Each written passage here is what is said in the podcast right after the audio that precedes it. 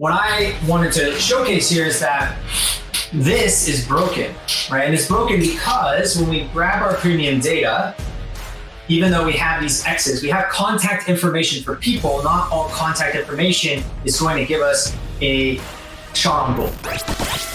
This is the Outbound Sales No Fluff Podcast. This real, this raw, yeah, we hitting switches. Ain't no cutesy stories, no rants, no product pitches. This outbound sales prospecting at its best. Yeah, we hold it down from the east to the west. That's on the daily podcast every single day. So tune in, cause this is the way. Hear epic cold calling coaching moments and see who wins, who bring that suspense with interviews straight from the experts. So get your knowledge up and put it to work. You get in the mix with the crew. Subscribe and leave a review, cause we serve it straight from the glass. It's the Outbound Sales No Fluff Podcast.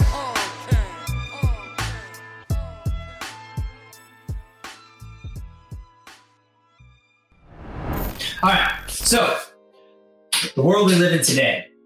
Uh, if we buy premium data, it might look like something like this. Okay. Uh, we have a couple avatars just to kind of recognize what's going on. But say we, we buy premium data from a data vendor. Uh, most often in B2B, we're going to research off of a social um, from LinkedIn in general. So they should all have a LinkedIn URL. That's great. Most of them in today's world should have an email. Whether it's good or not is another story, but most of them should have an email. That's not difficult to get. And then for the most part, we should be able to find phone numbers. Uh, at the very least, a company line, and I'm assuming maybe it's only 80%, let's say, um, that, that you can't find any phone numbers at all, because uh, there are some companies that don't, but you can find at least a general company line. Whether it's good or not, it's not the point here. We're saying what does a premium data vendor return? And in some cases, multiple phone numbers or multiple emails, etc. But we're talking about general data here. So the world today, premium data will give us the contact information for people we want to talk to. So let's assume Sue, Jim, Ryan, Cami, and Stuart are all my avatars. They're in my swim lane. This is what I do today. And uh, if I have data that I've purchased, I then take that data and I put it into my sequencers, Outreach, SalesLoft, whatever you're using. And I probably build a top performing outbound multi channel sequence. So here's an example of the top performing um, sequences according to Intercom. Uh, so I'm going to run one that Intercom ran called the, the the interstellar, which is seven steps over 15 days, and you can see what's going on. So in this sequence, step one, I go to social. I wait two days, I send an email. I wait two days, I make a phone call. I wait two more days, I send another email. You can see how this works. So in today's world, this is a top performing outbound sequence, according to everything I could research, and this is how we buy data. All these X's are what we're going to do, and the channels are going. So what I wanted to do is figure out, well, what would success look like for most people in this world today, the way they're looking at it? And also, what is the cost per outcome associated with that? So, um, if I go to Outreach and they published this recently, outbound sequences that actually convert, what they said is your baseline should be a, a greater than 12% response rate, top line response rate. That's not email response rate. That is defined as the percentage of individuals in your sequence that reply. This includes return calls, emails, or any other contact. Okay, so that's 12% of the list, and the benchmark is when it's 250 deliveries go. So this is an example. Someone in this sequence responds, we expect 12% as a baseline to be actually working, actually converting. Fantastic. We also expect a 27% open rate, a 2.9% email reply rate. So what does that mean? Of the 12%, only 25% of that result is coming from email. That's interesting. Only 25% is coming from email. Uh, right, four of, well, three of 12 is about basically 25% uh, ish. Uh, so the rest has to come from this multi-channel outreach. So people that are doing email only, there's an indicator here, and then also 12%. We'll talk about that in a second. And then the data quality. Let's see bounce rate and open rate, uh, opt-out rate. So, all right, that's not bad. So what does that mean?